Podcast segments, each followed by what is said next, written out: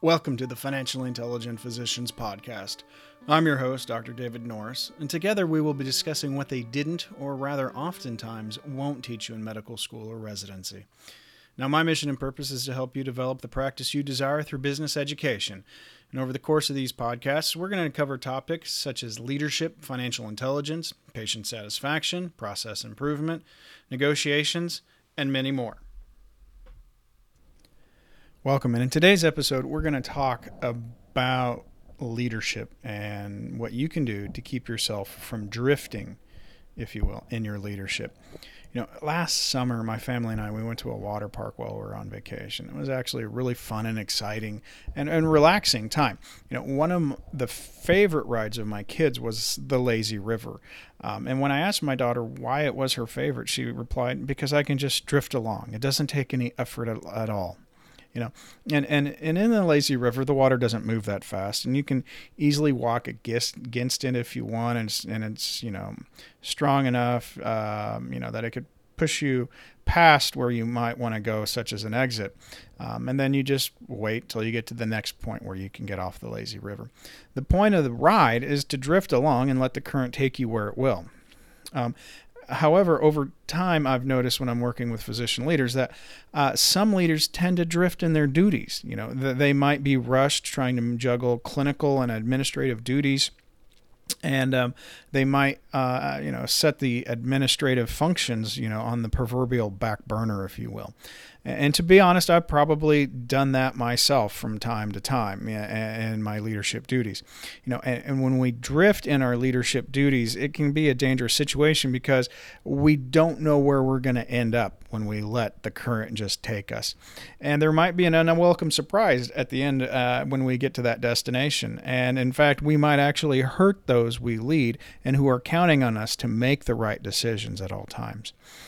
Uh, so you know you you might be wondering, well, why is drifting dangerous? You know, how can it really hurt anyone if I just don't deal with the problem right now and I, I, I put it off for a while? And I guess it depends upon, you know, what you let drift in your life. But in general, drifting, if you will, isn't probably uh, good for you.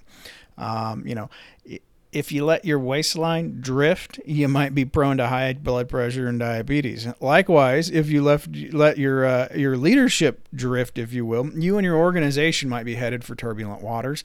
You might be unprepared for what lies ahead. So, as a leader, you have a duty and an obligation to your people and the organization to set the course. You know, you need to have a plan and a place where you want to go and lead the organization too. Uh, people will rally around you and, and, support clear objectives and goals. You know, one of the worst things you can do is not define and not share your goals with those you lead. So if, if you let yourself drift and you let your people drift and you let the organization drift, uh, uh then things are going to slowly fall apart. You know, and, and, in the end, the one who um, may suffer from that the most ultimately could be your patient. So when we let ourselves and others drift, we we lose uh, purpose and direction.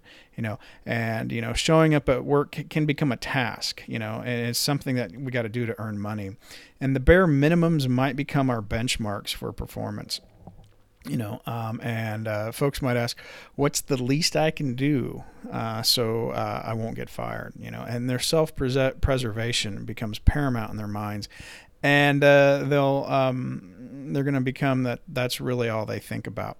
And they might even look for another place to work at that isn't drifting and actually does have a firmly defined goals and objectives. And i've seen that happen many times with uh, uh, nurses and physicians who realize that this organization that they're in isn't really uh, moving towards anything. Uh, they're just kind of existing and they're drifting. And they want to be a part of some place that's going somewhere so w- when people have a mission, you know, they have a purpose to achieve, it focuses their attentions on on something other than the minimum performance standards.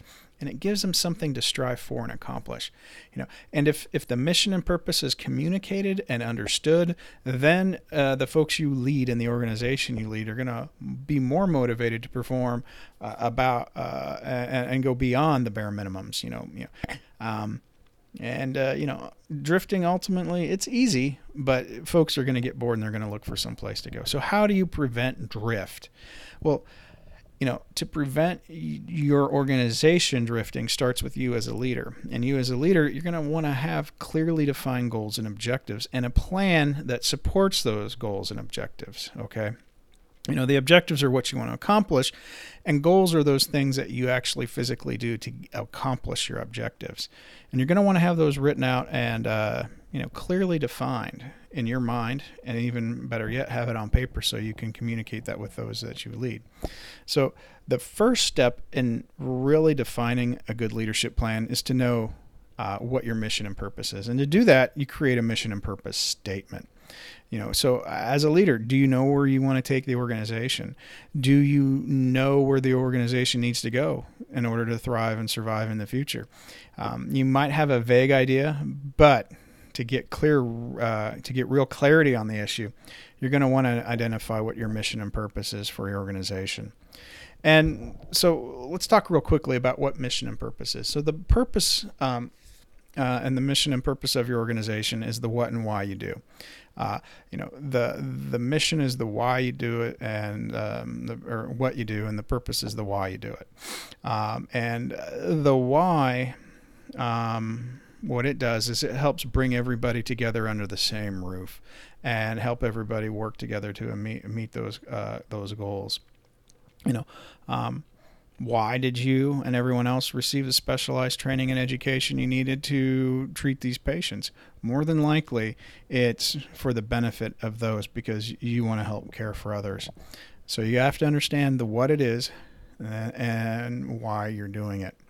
Um, once you've clearly defined those, um, uh, you're better able to move on and lead the organization in a direction that it needs to go. So what you want to do is you want to define the what it is you do and the why you're doing it. And then you're going to want to combine those two ideas into one written statement uh, that provides you and your team clarity.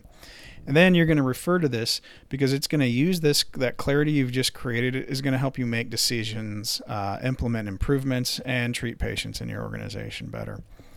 So once we know where it is we're going, that's the what and the why, then we develop our leadership plan. Um, and we ask some hard questions to do that. You know, what is required for me to achieve this mission and purpose that I've just defined? You know, what is required of those that I lead? What's required of me as I lead them? What is required of the organization? What is the next logical step in the plan? And that will get us there. And you're going to want to, and you're going to need to identify where you currently are and then we're going to use that mission and purpose statement as our guiding star as we lay out our plans and our leadership plans. You know, how do you plan uh, on meeting them, uh, those goals and objectives? You know, what, what are you going to want to monitor as you track your progress towards that mission and purpose? Um, one of the best ways to do this is to use a checklist or another tool to help you kind of stay the course as you navigate change. You know, and, and by being prepared and aware, uh, you're going to keep yourself and your organization from drifting. Um, and the key is to really refer to your plan, to refer to your mission and purpose every day and before every major decision, because it's going to keep you on fo- uh, task and keep you focused and prevent you from drifting. Now, there are a lot of useful tools out there in the marketplace you can use to help you stay focused on your goals and objectives. You know, try a few out and, and pick one that works best for you, one that is easy and fun for you to use and that you can use easily a, uh, on a daily basis. After a few months, uh, when you begin to track your progress, uh, you're going to look back and be amazed at how far you've come towards achieving your mission and purpose. And I, and I suspect that your people are going to be a, a lot more satisfied. They're going to be happier. They're going to be more engaged. And as a result, I believe that your patients are going to have greater uh, satisfaction as well. And you're all, and that all happens because it starts with you as a leader and you taking steps to prevent yourself from drifting. So I think the important teaching point of today's podcast is don't drift in your leadership. Don't just think things will happen. You know, it's just like you have to be conscientious and uh, uh, purposeful when you treat a patient. You need to approach your business in the same manner. Well, I'm very happy you decided to invest in yourself today. It's the best investment you'll ever make. Thanks for listening. And if you're enjoying these podcasts, please share them with your friends and colleagues. Uh, and be sure to check out my books at Barnes & Noble and Amazon, as well as my online courses.